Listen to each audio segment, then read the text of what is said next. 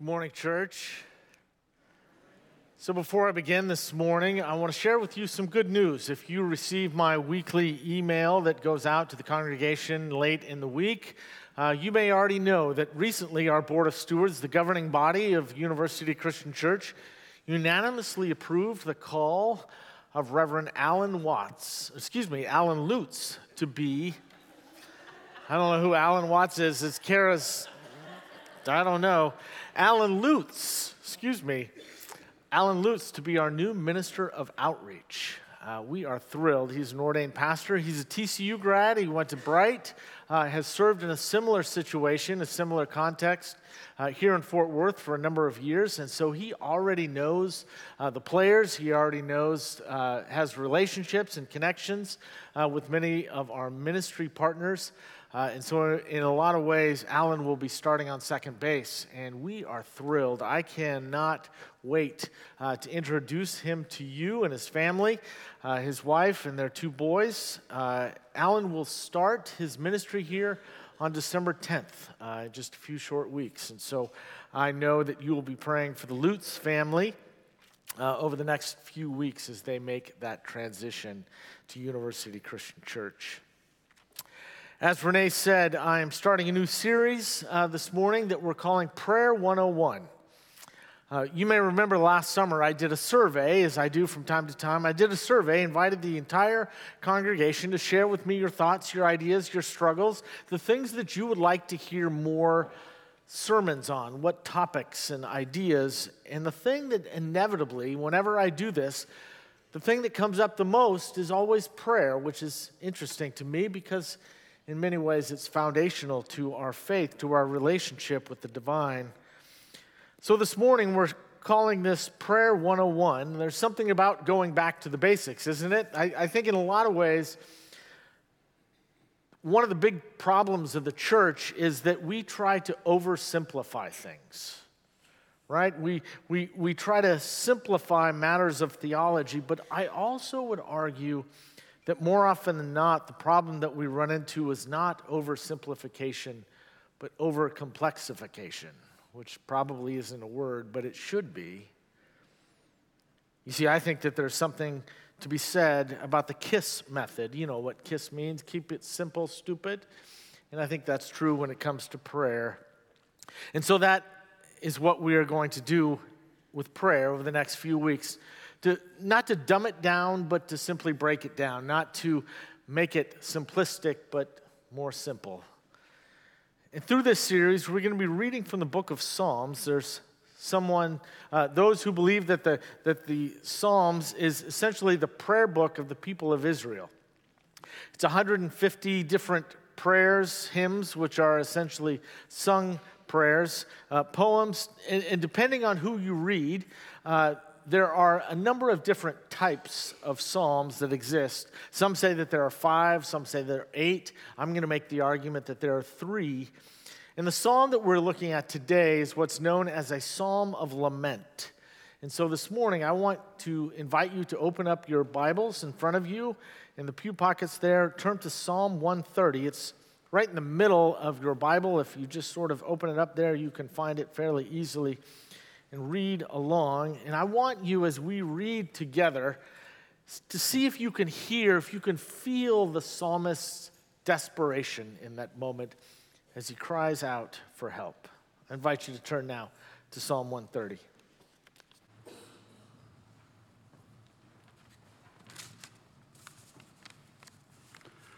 The reading today is from Psalm 130. Here begins the reading. Out of the depths I cry to you, O Lord. Lord, hear my voice. Let your ears be attentive to the voice of my supplications. If you, O Lord, should mark iniquities, Lord, who could stand? But there is forgiveness with you so that you may be revered. I wait for the Lord, my soul waits, and in his word I hope. My soul waits for the Lord more than those who watch for the morning, more than those who watch for the morning. O Israel, hope in the Lord, For with the Lord there is steadfast love, and with him is great power to redeem.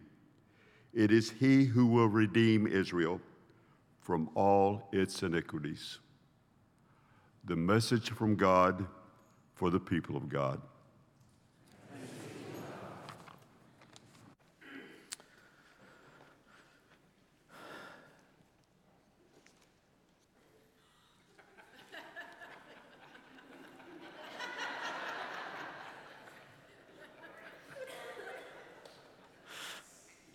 That was very dramatic, wasn't it? So, have you ever played that game? Maybe it's an icebreaker where someone asks if you could have lunch, if you could have a cup of coffee, if you could have a meal with anyone in the world, living or dead, who would that be? Now, many of you would say we're here at church. The Sunday school answer, it's going to be Jesus, right? For me, though, not so much. Not that I don't think that having a meal with Jesus is important. It's an important part of our spiritual tradition. We do it each and every week. But if I could sit and talk to anyone, to pick their brain, to get to know them, I would choose the author Anne Lamott. She's the one that I would love to meet, I would love to get to know. She's a writer who has written novels and lessons on writing and life and raising children. She's also written a spiritual autobiography that is worth its weight in rubies. And I really like the way that she writes, but even more importantly, I love the way that she simply looks at the world. She has this deep, honest, playful approach to life that comes as the result of a, of a difficult upbringing with bouts of depression and addiction. But mostly, but mostly, as a result of having fallen in love with a God that has always loved her, even in those moments, and I might even say, especially in those moments when she was most unlovable. And so today, she would tell you that she is a self confessed Jesus freak, even though she can't come to put one of those plastic fish on the back of her car. I love just about every book that she's written, and my favorite sentence of her, if, I could distill down everything that she's ever written, my two, my favorite sentence is simply two words: grief sucks. I read that in a time in my life when that pretty much summed things up for me, and it spoke to me in a way that nothing else had. She would go on to describe that there is an illumination that grief can bring. And I would get to the point where I could see that, but that took a while to see that truth as well. I was listening to an interview not too long ago that she did on NPR, and she said essentially that pretty much all of her books are about the same thing, and that is how do we survive unsurvivable losses? How do we bear knowing the worst about ourselves and, and other people? How do, we, how do we love such fallible, screwed up people such as ourselves and those that we love? One of her books is a jumping off point for this series. The idea behind this, and I will be drawing heavily on it. And the book begins this way She says, I don't know much about God and prayer but I have come to believe that there is something to be said about keeping prayer simple. Help, thanks, wow. For the next few weeks, those will be our themes help, thanks, wow. The Psalms that we read from a moment ago are not so much God's words to us as they are the prayers of the community, the people of faith, prayers to God uttered in times of enormous heartbreak and heartache, but also, also in times of unbelievable joy and celebration. And I mentioned, I mentioned that, that Psalms can oftentimes be divided into different types. And I would make the argument that there are essentially three different types of prayers of Psalms. There is a psalm of lament, like we read just a moment ago, when the psalmist cries out, Help. And then there's psalms of thanksgiving, where the psalmist proclaims, Thanks. And then there are psalms of praise, when the psalmist simply says, Wow. You see, the most essential prayers that are uttered are help. Thanks. Wow.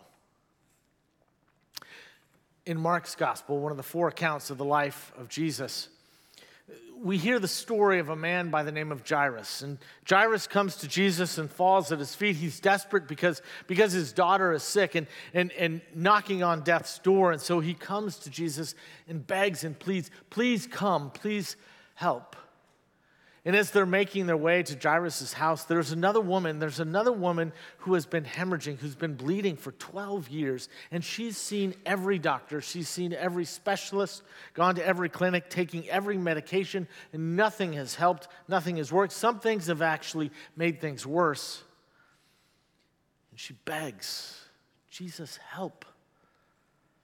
Now, what we can't see in that story, what we have to read between the lines to see, is that, is that anyone in her condition at that time would have not just had the physical symptoms, the physical struggles, but she also would have been socially unclean. She would have been an outcast. She would have been untouchable, unable to be around other people. And so, in her desperation, in her desperation, she reaches out and simply touches the garment of Jesus. That would have been so risky. It would have taken such incredible courage just to be able to do that, to touch someone when you yourself are untouchable. You see, sometimes, sometimes all we have left to do is to cry out, to beg for help. When, when we've reached the end of our rope, when we've, when we've run out of ideas, when we've come to the realization that we can't fix it. And so we cry out, Help us, God. Help us walk through this. Help us come through. Help is the first great prayer. Have you ever noticed, though, that, that typically those help prayers are not very articulate? They're not very articulate. Uh, Rob Bell, who's another one of my favorite authors, says that the most basic elementary prayer is what he refers to as the red blue prayer. Do you all know what the red blue prayer is? We've all prayed it, whether we know it or not. You, you, know, the, the story goes like this we're, we're driving down the street and we don't see them because they're hiding behind, they're hiding behind the overpass. And we don't see them until there are red and blue lights in our rearview mirror. And we pray in that moment, oh, please, oh, please, oh, please, oh, please, oh, please. You know that prayer. It's not even a word, it's just sort of a stream of consciousness. It's a prayer of desperation and panic. Oh, please, oh, please, oh, please, oh, please, oh, please. You see, I would argue that help prayers tend to be like that especially when it's not necessarily a matter of avoiding a speeding ticket, but avoiding pain and suffering, whether it's our own or someone else that we love. So we simply cry out and say, Help. Lamott says in her book, we say help and because this is really all too much, or I'm, I'm going slowly crazy and I can't do this. I, or maybe I, I can't stop doing this. Or maybe we say it because we can't feel anything, or, or we, we cry out for help because, because he's going to leave me, or I have new life, no life, or, or I hate the life that I've created, or, or I forgot to have a life, or forgot to pay attention as it scrolled by. And then she says, unfortunately, we haven't even gotten, we haven't even gotten to the big ticket items yet, like cancer, financial ruin, lost children, incontinence. You see why I like her so much? My friend Glenn is a mentor to me. He was my pastor growing up. I had the chance to serve as his associate for a number of years at a church we served together. A number of years ago, he was uh, called in to do a funeral for a baby that had died of SIDS. And when he met with the mother, the mother turned out to be about 17 years old, and she was there with her mother that couldn't have been more than 34. And as they met the day before the service to plan it out, this young mother that was being forced to deal with things that were way beyond her ability, told him in that moment, You know, to be honest with you, Reverend, I don't care what you say. It doesn't matter what you say. But the one thing you need to know is that I don't believe in God. So the next day, they stood at the graveside, and she didn't say a single word the whole time. She just sat there crying, eyes puffy and red. Then it got to the end. Glenn said some things and got to the end, and he tried to wrap it up, and she stopped him and says, Do you mind if I pray? He was a little taken aback by that, but said, Of course. And she began her prayer this way She said, God, I don't believe in you but I have nowhere else to turn. I don't believe in you, God, but I have nowhere else to turn. That is a prayer of help. That even if I don't believe in you, I have nowhere else to turn. And you can hear in those words the desperation. And I'm willing to bet that many of us have been there at some point in our life, even if we've never lost a child. Yet we know what it's like to be lost in the abyss. help. Barbara Brown Taylor is an amazing preacher. She's an Episcopal priest. And she tells of the time that she spent three days in South Carolina on a beach, that beach where the loggerhead turtles lay their eggs.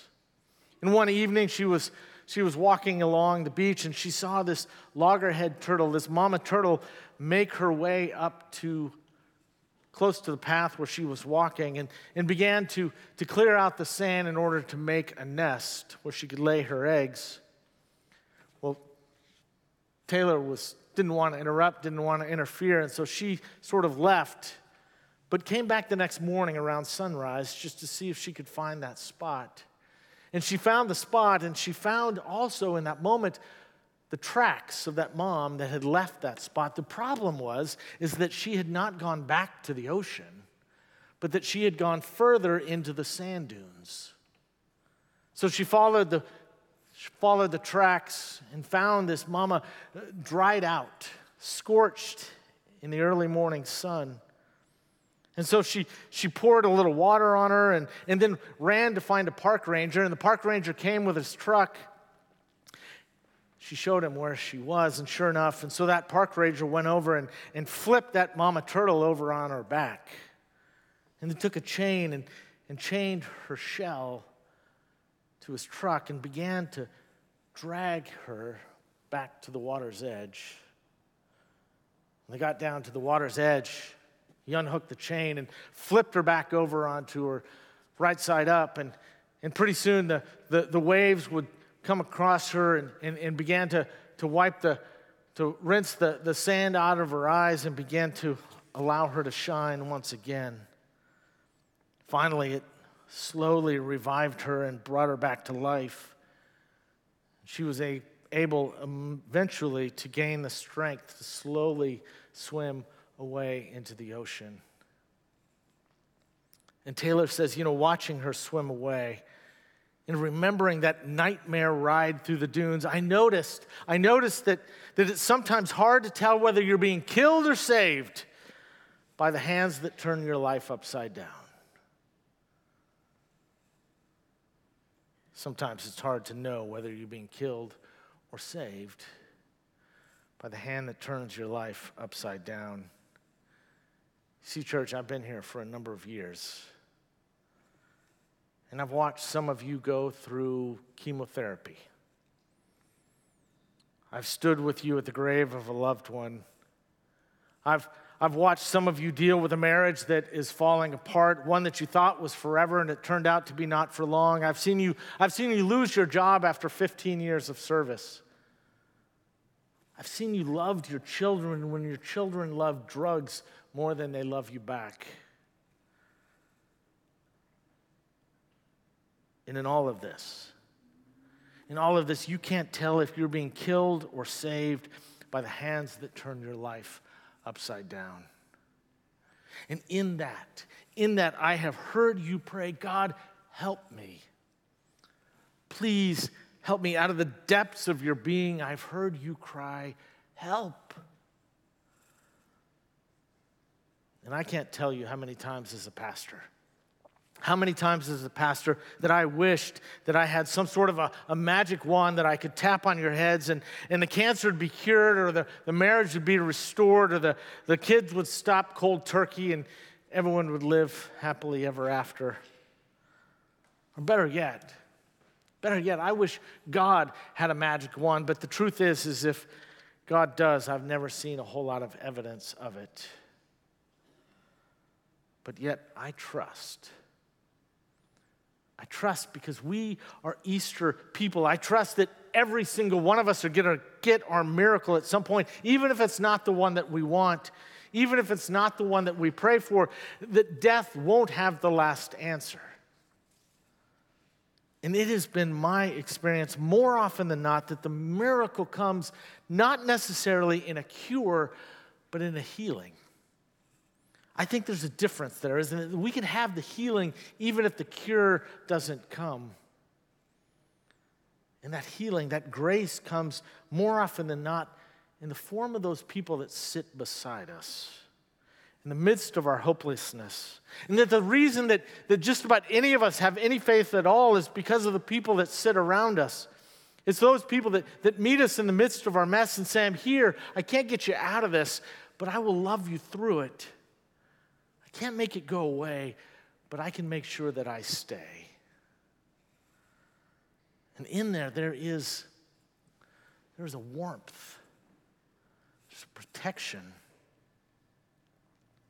Lamott says she's always amazed at how when she lets people into her brokenness, when she's able to admit how, how messed up and afraid and filled with doubt, then inevitably, inevitably her truest friends, the one who embody grace, they say in that moment, Me too. They say, Me too, which she says those two words, as much as grief sucks, are the truest words that I know.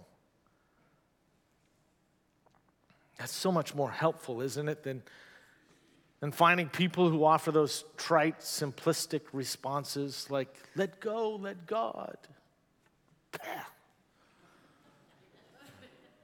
Don't you think if I could, I would? In the meantime, I want to stab you in the forehead with a pencil. Don't you think in that moment?